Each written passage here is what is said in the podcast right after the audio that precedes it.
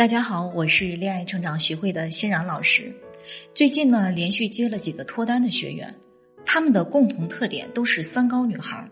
高学历、高职位、高收入，平均年龄呢是三十三岁。我发现呀，当他们遇到喜欢的男生的时候，有的呢就像大脑突然被按了暂停键，看着对方的消息，就是不知道怎么回复。确切的说，就是因为害怕说错话而不敢回复。担心呢，对方不喜欢自己，整个人就处于紧张、担心甚至恐惧的状态中。结果呢，越怕错就越错。有的呢是不敢表达自己真实的想法，选择压抑、忍耐和退让，生怕对方一个不高兴就分手。还有的呢，特别的舍得给对方花钱，甚至都到了讨好的程度，以此来博得对方对自己的好感。实际上呢，这些女孩无论从外形、学历、能力等等，都已经很优秀了。但她们在恋爱当中呢，就有一个共同的特点：面对爱情总是害怕自己不够完美，害怕自己配不上对方，特别的苦恼。如果你也有以上这种心态，就需要去寻找一下心理原因了。在心理学上呀，有一个破窗效应，就是说，一个房子如果窗户破了，没人去修补。隔不了多久，其他的窗户也会莫名其妙的被人打破，也就是所谓的“墙倒众人推，破鼓众人锤”。反过来呢，越是干净的地方，大家就越不敢丢垃圾。也就是说，你表现出来的不自信，就像一扇破窗户，别人看出来后就会打破你其他的窗户。啊，引申的意思就是说，会连锁反应，你其他方面也不会好。我的学员小柔呢，就是通过解决她的心理原因而顺利脱单的。小柔呢，无论从五官、身形来看，都算得上是一个漂亮的女孩子了。而且她性格温柔善良，人缘也挺好的，在公司还有着一个不大不小的职务，也有自己的兴趣爱好。小柔找到我的时候，刚认识了一个男生，各方面哪哪都觉得很合适，就是因为害怕自己不会经营亲密关系，而怕再一次的错过。通过我们的沟通啊，我发现他在和对方的聊天中，经常的不知所措，不知道怎么接对方的话，每次聊天就像考试一样紧张，见不了几回面，对方就没了声息。现在的年龄增长呢，让他更加的自卑和焦虑，担心再这样下去，真的要彻底被剩下了。而另一方面呢，他也很困惑，从客观上讲，自己其实还不错，可是为什么老是面对喜欢的人就自卑了呢？小柔的行为其实就是典型的缺乏安全感、低自尊和低价值感的一种心理表现。一个人在早年的原生家庭里，如果没有得到良好的、有质量的爱，那这些所谓有质量的爱呢，包括温暖、温情、关注、认可、欣赏、赞美等等。那么，这个人他内心深处就会潜伏着大量对这些东西的渴求。所以在潜意识深处呢，他对自己能否得到这些爱没有信心，甚至怀疑自己是一个不值得被爱的人。如果你在这方面也感到困惑，欢迎添加我的小助理“恋爱成长零零五”，即可获得一次免费的情感分析哦。好，我们接下来分析，那么我们怎样才能够弥补缺失的爱呢？第一步，首先要分析原生家庭带来的影响。通过后面的了解，我发现小柔小的时候，她是和奶奶一起生活的。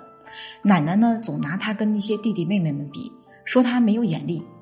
啊，等她渐渐长大之后呢，虽然学习比弟妹们都好，但是依然得不到奶奶的喜欢，于是就变得越来越不爱说话，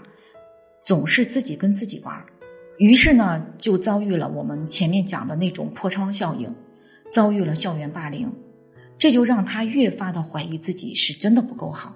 其实我们每个人在成长过程中，对自己的认知是通过周围的人，尤其是父母，他们就像自己的一面镜子，从镜子中看到什么，就会对自己形成怎样的认知。比如，父母不喜欢自己，自己就会觉得自己不可爱；父母经常否定批评自己，那么自己就会内化父母的模式，也会对自己进行批评和否定。如果父母觉得自己不好，也就会认为自己真的很差劲儿。小柔呢就是这样一点一点的内化了家人对她的否定、指责、忽视等所谓的这种相处模式。只要别人对她有点非议，甚至一个不屑的眼神，都会让她深深的陷入自己不够好的这个负面情绪里面。在原生家庭的影响下，她的内心深处就藏着一个爱的黑洞，让他常常不知道如何关爱自己，以为这些只有靠别人才能给自己。那第二步呢，就要去解析他的这种思维模式带来的影响。内心缺爱的小柔呢，同时他又特别渴望别人看得起自己，于是呢，在工作、学习上都很努力，因为工作能带给他更多的价值感，所以大部分时间都用作，所以大部分时间都用在了工作上，基本上没有什么朋友，也不参加聚会，觉得自己一个人生活的也不错。爱情呢，对于小柔而言。就像是一块美丽而易碎的水晶，他害怕真实的自己无法驾驭，害怕承受爱情易碎的痛苦，但他内心深处呢，又非常渴望有一个人能呵护他、爱护他，给他一个让心灵能够栖息的地方。但是呢，从小被否定，让他学会了遇事先自我否定的这种思维模式，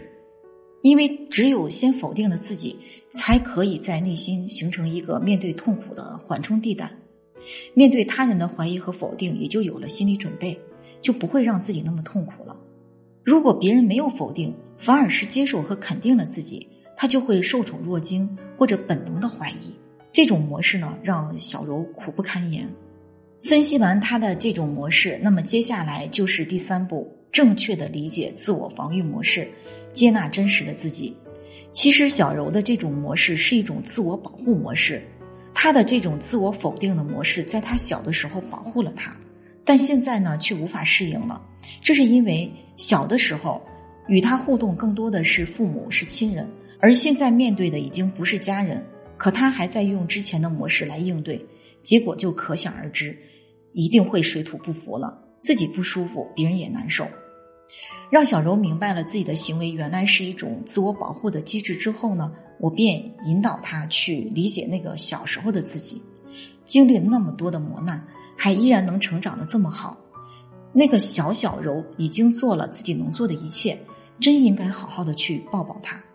当我们梳理到这儿的时候呢，小柔就哭了，哭得很伤心。他说他很心疼曾经的自己，那么小，那么坚韧，那么勇敢。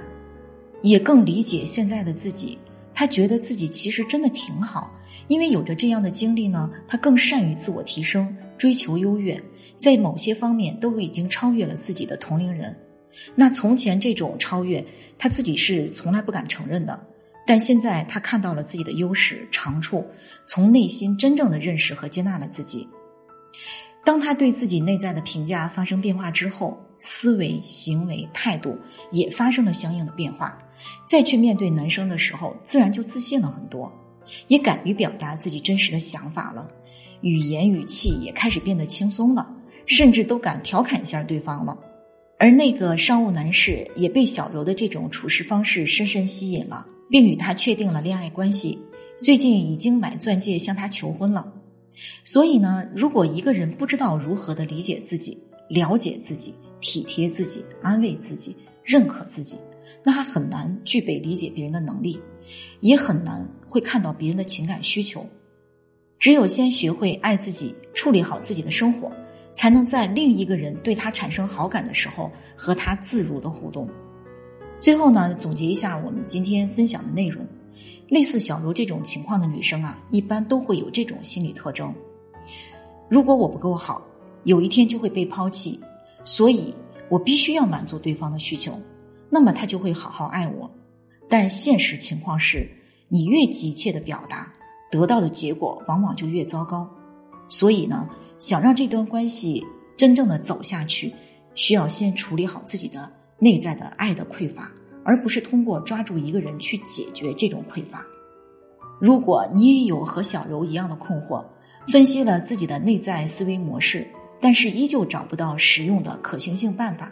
欢迎联系我的私人小助理“恋爱成长零零五”，让专业的老师一对一帮你找到自信，拥抱幸福。想要获取文字稿的，请搜索公众号“高情商心理课堂”，回复“破窗效应”获取。